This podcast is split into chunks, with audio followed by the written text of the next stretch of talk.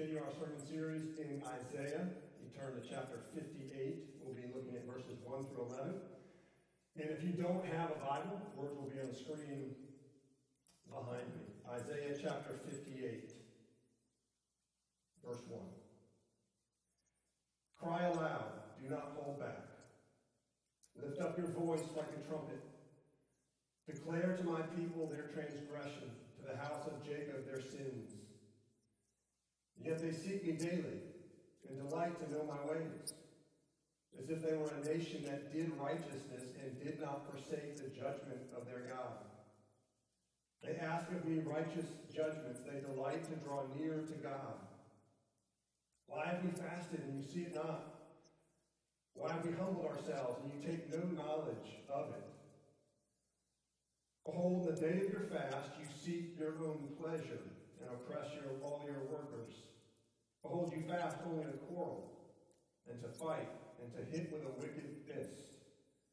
Fasting like yours this day will not make your voice to be heard on high.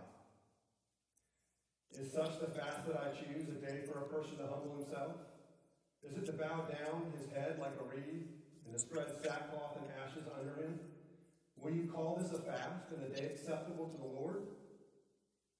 Is not this the fast that I choose? To loose the bonds of wickedness, to undo the straps of the yoke, to let the oppressed go free, and to break every yoke? Is it not to share your bread with the hungry and bring the homeless poor into your house? When you see the naked, to cover him, and not to hide yourself from your own flesh. Then shall your light break forth like the dawn, and your healing shall spring up speedily.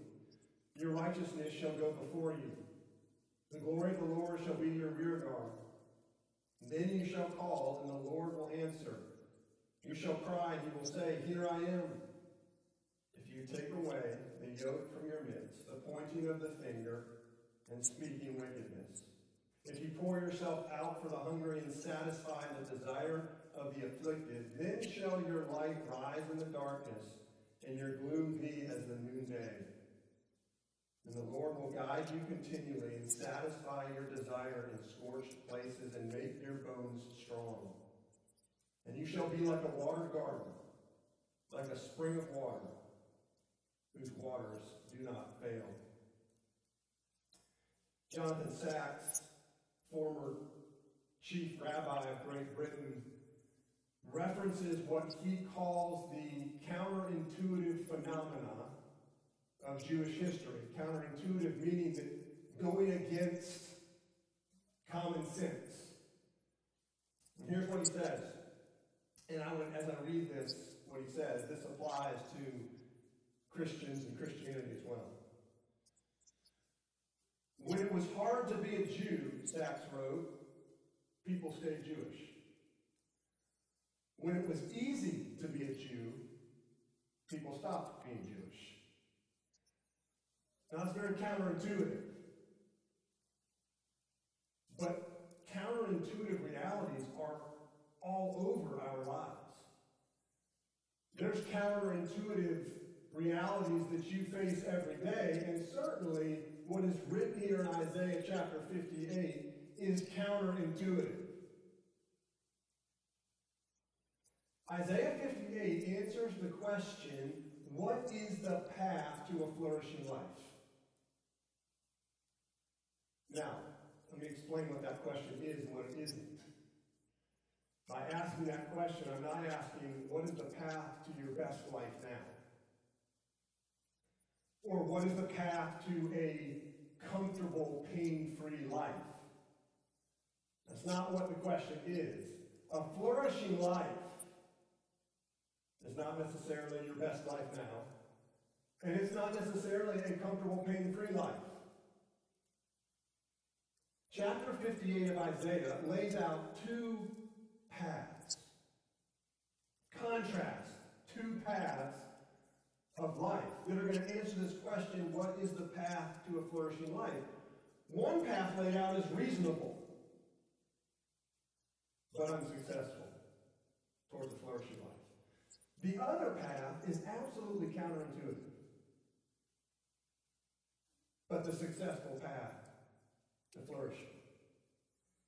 So let's start first with the reasonable but unsuccessful path to flourishing. In verse 1, Isaiah is commanded to declare to God's people their sin, their transgressions. What follows in verses 2 to 3 is, is not expected. What you'd expect to hear, if Isaiah is laying out the sin of his people, you would expect to hear a couple of verses on lying and cheating and drinking and cussing and gossiping and let the list go on. But that's not what verses 2 and 3 say. Yet they seek me daily and delight to know my ways. As if they were a nation that did righteousness and did not forsake the judgment of their God. They ask of me righteous judgments. They delight to draw near to me.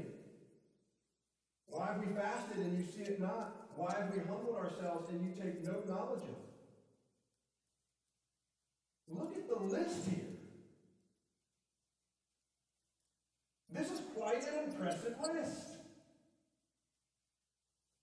They're seeking God daily. They're seeking God's will. They're praying. They're asking of Him. They're delighting to draw near to Him. They're fasting. This is the list that you would expect to hear for the model Christian life. If someone were to lay out what does it mean to be a follower of Christ, what does it look like to be a faithful Christian, all of these behaviors would be included in the list.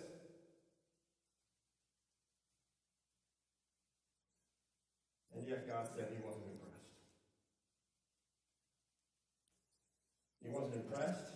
He doesn't see it, and he doesn't take knowledge of it. Why wasn't God impressed? What was the problem? Second half of verse 3. Behold, in the day of your fast, you seek your own pleasure and oppress all your workers. The behaviors were in the right place, but the motivations were wrong. The outward behaviors were right, but their motive was to pressure God, to influence God, to give them what they wanted. And the problem is, that is how all of the various religions around them function in the culture of their day. The functional belief of all the religions around Israel in that day, and I would say all the major world religions today,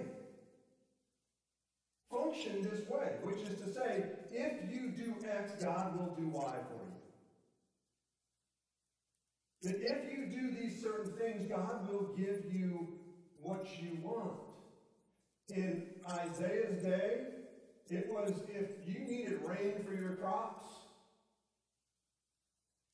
you would sacrifice to the rain god until the rain god supplied rain for your crops. We see this, this interaction probably most striking in 1 Kings 18 when there's a battle between Elijah and the prophets of Baal.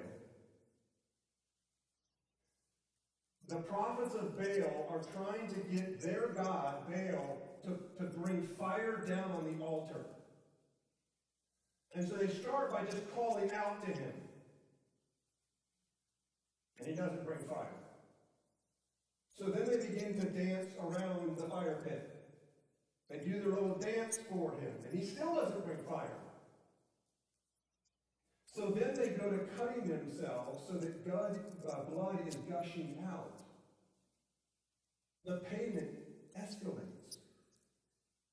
When they don't get what they want, they just keep giving and sacrificing more to try to get their God Baal to do something. God's people were acting no different here. They were doing all these things, praying, fasting, in an attempt to get God to give them what they wanted. They were seeking their own pleasure. They were treating God like a store clerk. Bring the right payment and you'll get that pair of jeans that you wanted for a long time. Bring the right payment and you'll get that shiny toy that you've just been dying to get that you saw in a commercial the other day, right? They were treating God like a store clerk. Pray, fast, tithe, read your Bible so that God will bless you and give you what you want. What he says here is they were doing all of this to advantage themselves and then oppression workers to disadvantage others.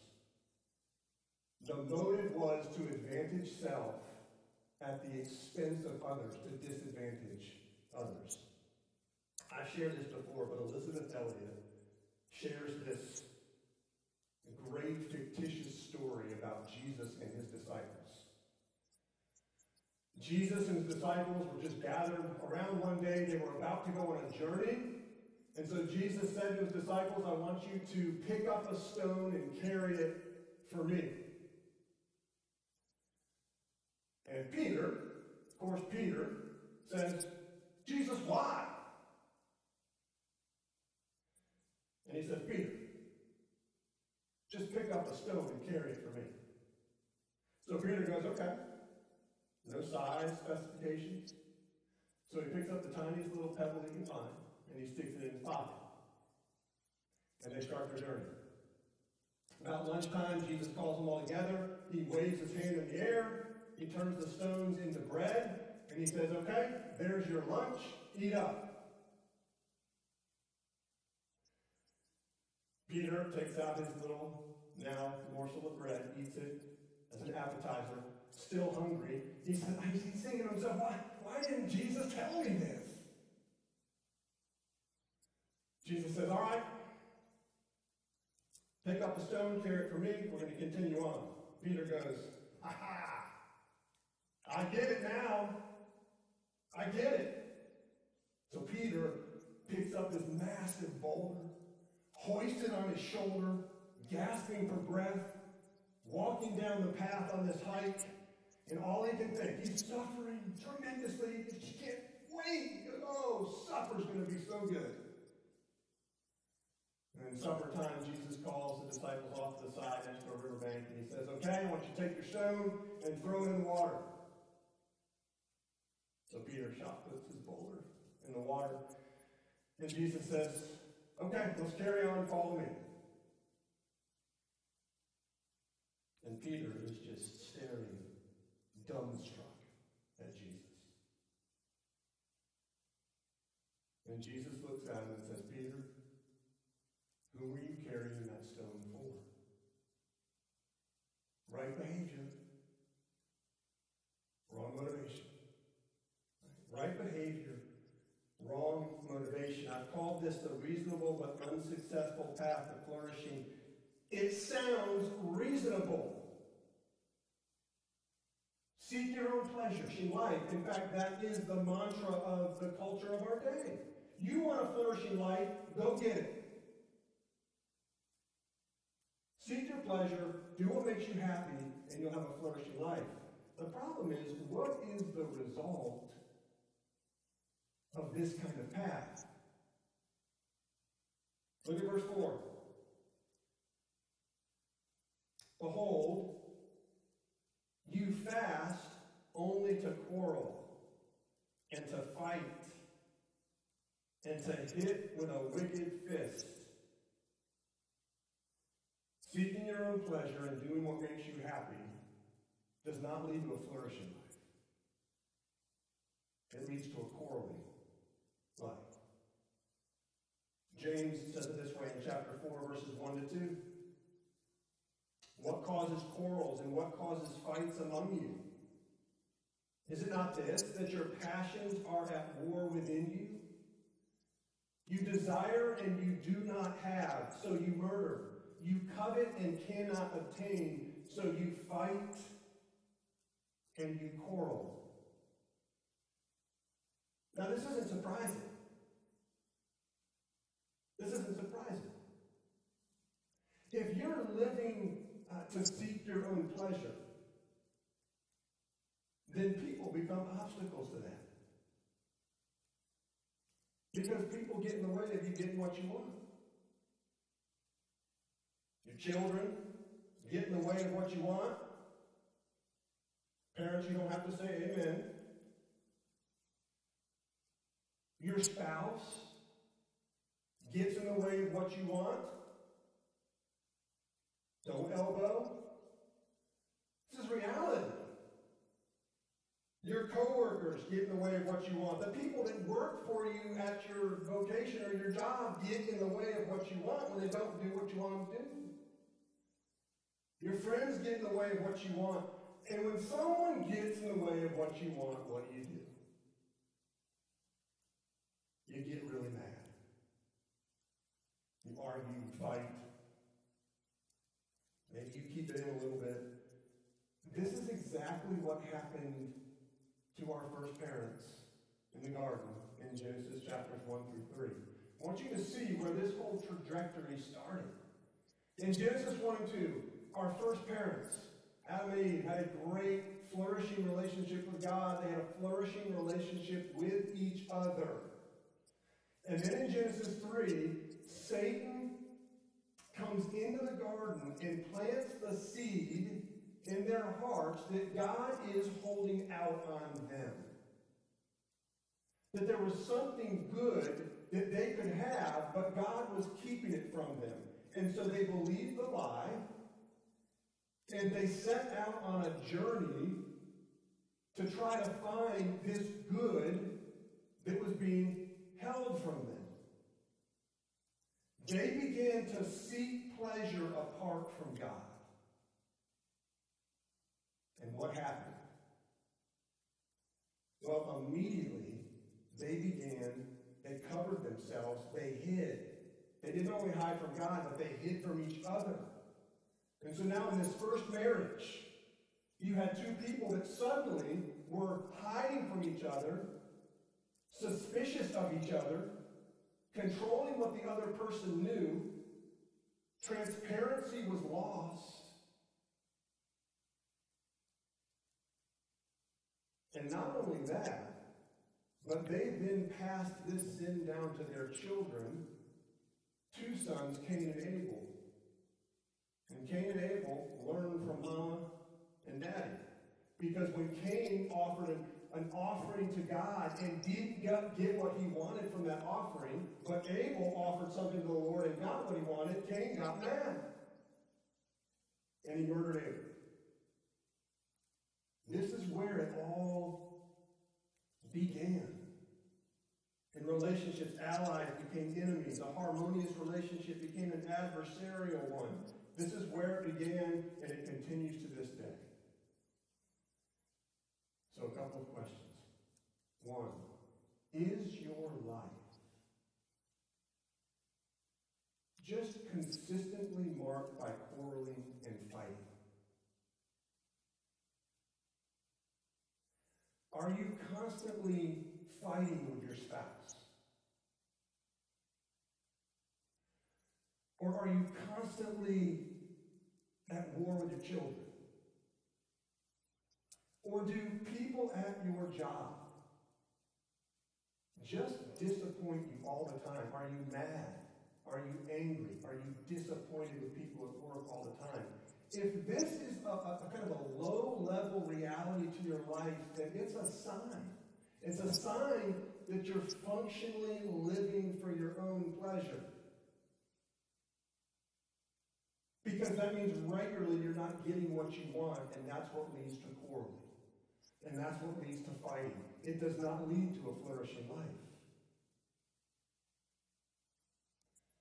So, well, what does? What does lead to a flourishing life? Let's look at this second path that is laid out here in Isaiah 58. This is the counterintuitive. Again, meaning that word is, is a reality that is, it's not common sense. Counterintuitive but successful path to flourishing. Verse 6. Is not this the path that I choose? Let me just pause here. Fasting is a discipline in the scriptures. that God prescribes. Fasting is about removing food for a period of time. You could fast for a day or a couple days or whatever. It's removing food so that you can seek God, and so that you can love God and love others, so that you can actually pour yourself out for God and others. The problem is they were fasting to love self. So God says, Is this not the fast that I choose? To loose the bonds of wickedness, to undo the straps of the yoke, to let the oppressed go free, and to break every yoke? Is it not to share your bread with the hungry and bring the homeless poor into your house? When you see the naked, to cover him and to hide yourself from your own flesh. God is laying out here a number of behaviors that pleases him. Create a just society where people aren't treated like objects. Meet individual needs. When someone's hungry, feed them. When someone's homeless, give them lodging. Take care of your family. These are behaviors that God lays out that He's looking for. But then verses 8 to 9, on the surface, seem to lay out these blessings. And if you just kind of read it at a surface level, it can appear as though what God is saying is listen, in verses 2 and 3, you had some behaviors. You were praying, you were fasting, you were seeking me. That's not wrong, it was just insufficient. And so now I'm going to give you some behaviors in 8 and 9 that if you'll just add these, then you'll be happy and I'll be happy. That if you do this, God will bless you. The problem is, is that if you interpret and read these verses that way, nothing has really changed. The problem in verses 2 and 3 is they were doing all these things to seek their own pleasure. All the things that are laid out in 8 and 9, you can also do to seek your own pleasure. When you can feed the homeless to feel good about yourself. Or you can feed the homeless to, to, to, for some sort of benefit of self.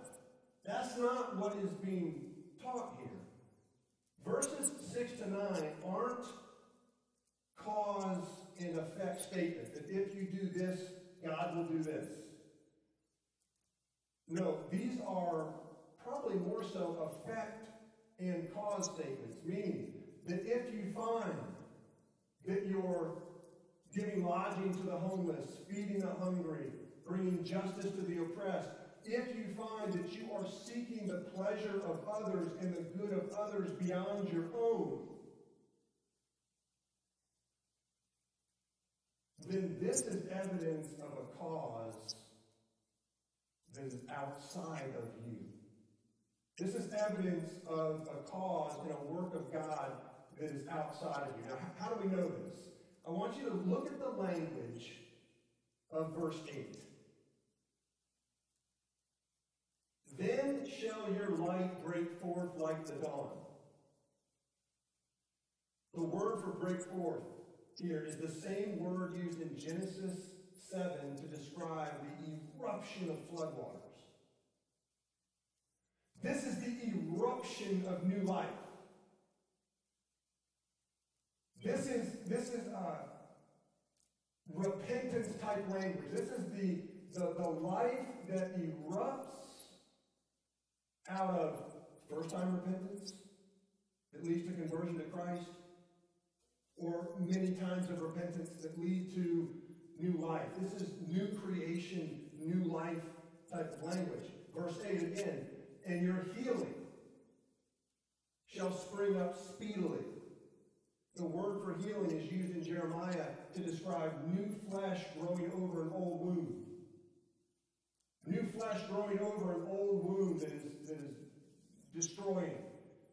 Think of Ezekiel when, when, when God says, I will take your heart of stone and give you a heart of flesh. This is healing language. And second half of verse 8, your righteousness shall go before you. The glory of the Lord shall be your rear guard. Righteousness is a theme throughout the book of Isaiah. The question is, what is God speaking of here when he says your righteousness? Well, in Isaiah 64 6, it says that all our righteous deeds are like a polluted garment.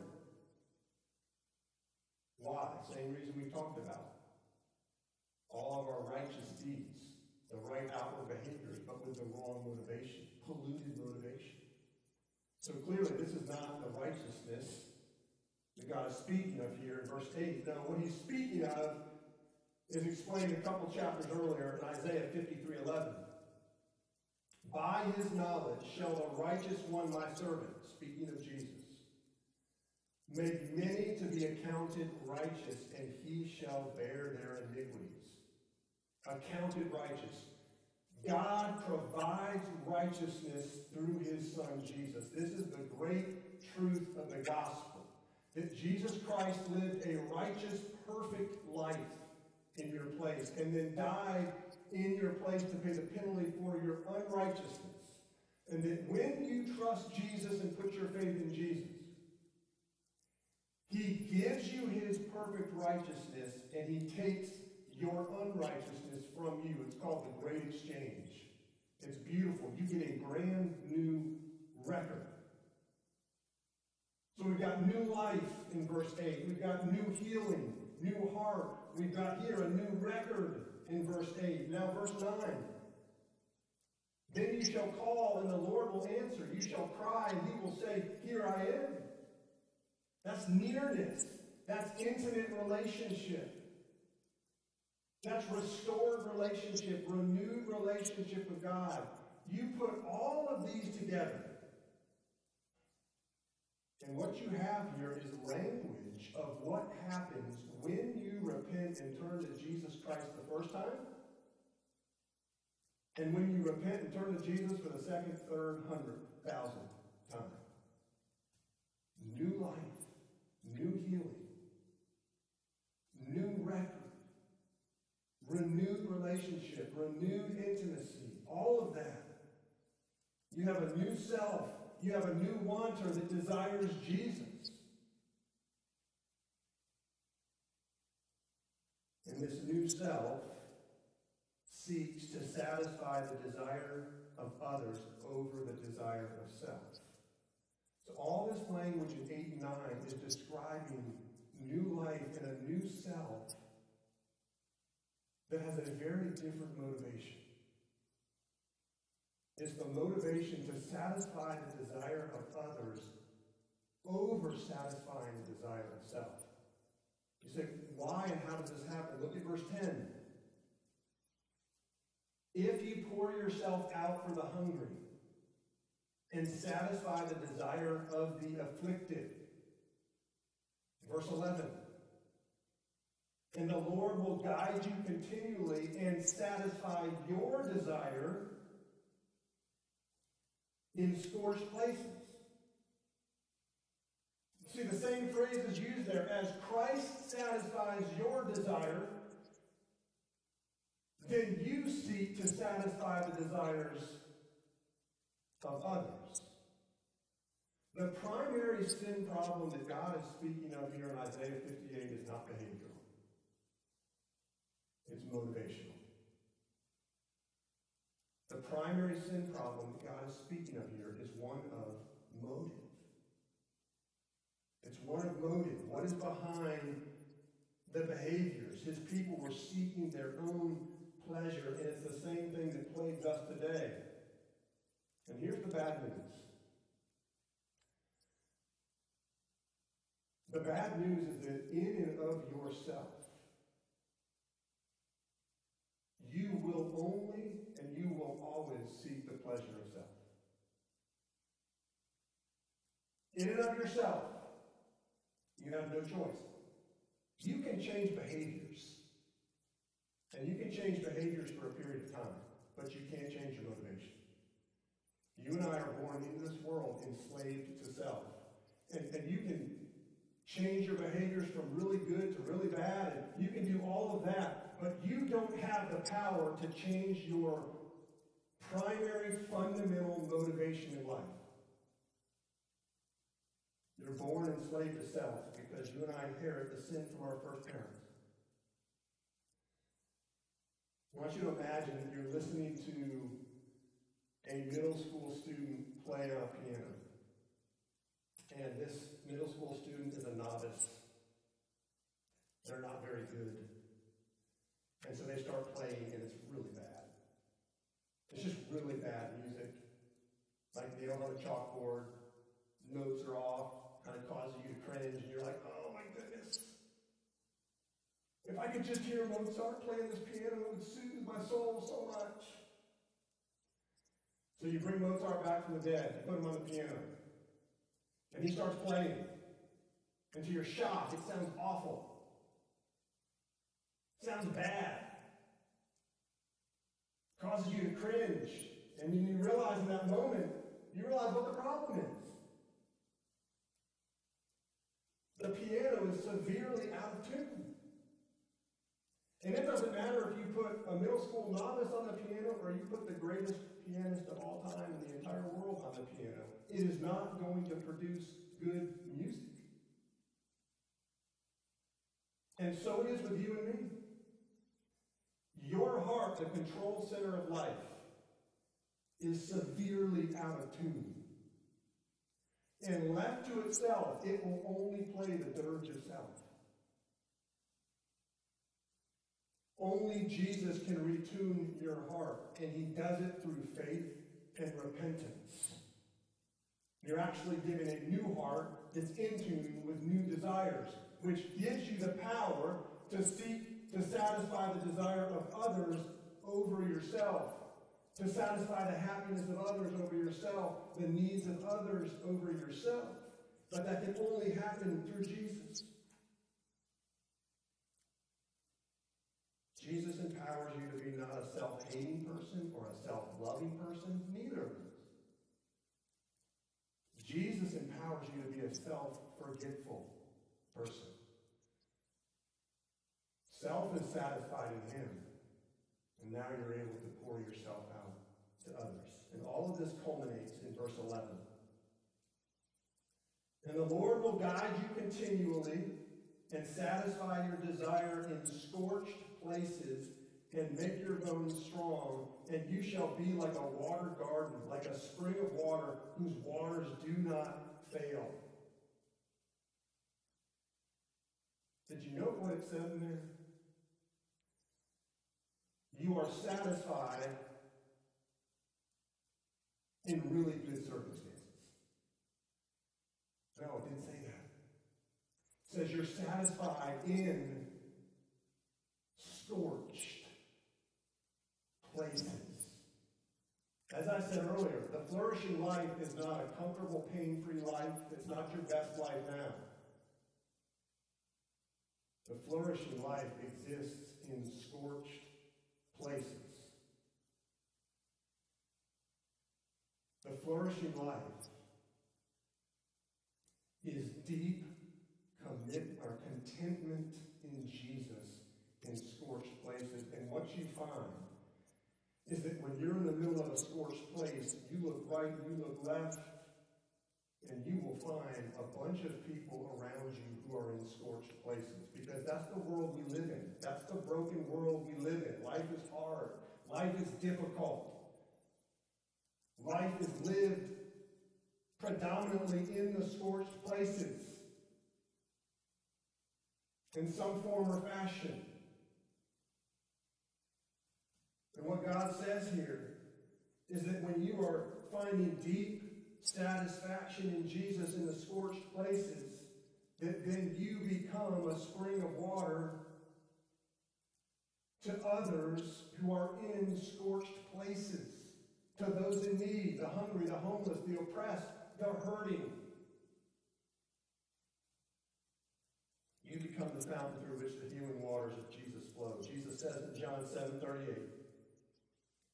Whoever believes in me, as the scriptures has said, out of his heart will flow rivers of living water.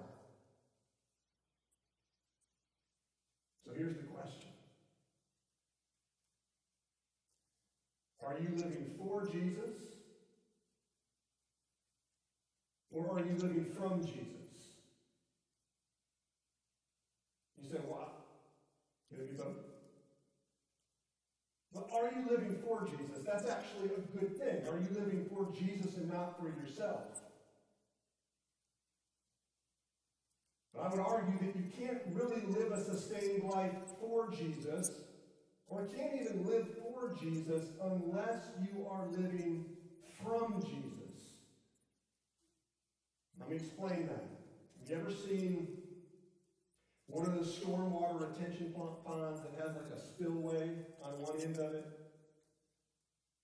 And so if, if you're in a season of great drought, and there's not been rain, you know, that water level is well below the spillway. Nothing's flowing over the spillway. But then, in a season of sustained heavy down rain, downfall, downpours, what happens? That water level rises to the point where it begins to flow over the spillway. If you're, if you're just trying to live for Jesus, It can look a lot like that imagery. Where in seasons of drought, of severe drought, hardship, suffering,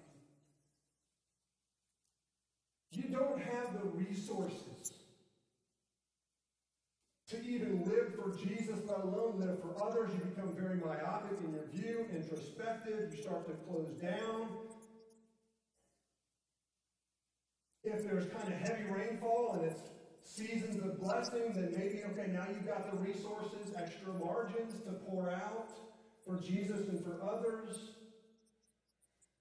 That's very different from a spring. You ever seen a spring of water? It just flows. Seasons of drought, seasons of heavy sustained rainfall, the spring just continues to flow. That's what it means to live from Jesus, to live from Jesus and for Jesus. That when you're living from Jesus, you are a spring of water in the scorched places, and, and Jesus is flowing through you and overflowing to those around you, to be a blessing to those around you. To all the people that are mentioned in verses 8 and 9 that are needy and need help, that you become this fountain of living water. And it's not your water. It's the water of Christ. It's the healing waters of Christ that flow through you and over you to those around you. And I would just challenge you that if you just look around at work, in your neighborhood, after school, your kids' school, at events, gatherings, if, if you will look around you and if you will ask, God, would you open my eyes to those around me who are in scorched places? There will be many. And he brings to mind. And then you'll realize, wow, not much different than me because I'm in a scorched place. And yet, turning to Christ, His healing waters will fill you and satisfy you to overflowing. So that those around you start to get hit with these waters of healing that are coming through you. And then people begin to ask, man, how, you're in a scorched place. We'll use that word. You're in a really hard place. What's going on in your life? And you, how, how are you doing this? What, where is the source of your joy in the midst of this really hard season of your life? You should be hungered down. You should be miserable. You should be demanding for help, and, and yet you're pouring yourself out. there's the opportunity to share where that healing comes from. It's not you, it's Jesus. And that's what people need in our scorched world, in our broken world. Let's pray. Father, we all, to various degrees, are living in a scorched place. We could name the circumstances in our life, in the lives of our kids, that keep us from going to sleep at night, that cause us to wake up with anxiety. We don't have to figure out what the scorched place means. But Father, oftentimes suffering can make us so selfish and turn our eyes so inward. And Jesus, we ask, as you promised, that you would satisfy us deeply in the scorched places. That your healing waters would flow in us, through us, and over us to those around us who are living in scorched places as well. Father, thank you for this meal that we're about to eat. That you have intended for us to eat so that we would be filled to overflowing. Father, prepare our hearts now as we sing and prepare for this meal to be honest about the, the scorched places of our lives and to be honest about the emptiness that it brings and the hurt, the pain that it brings, that we would come empty and leave that's what you intend.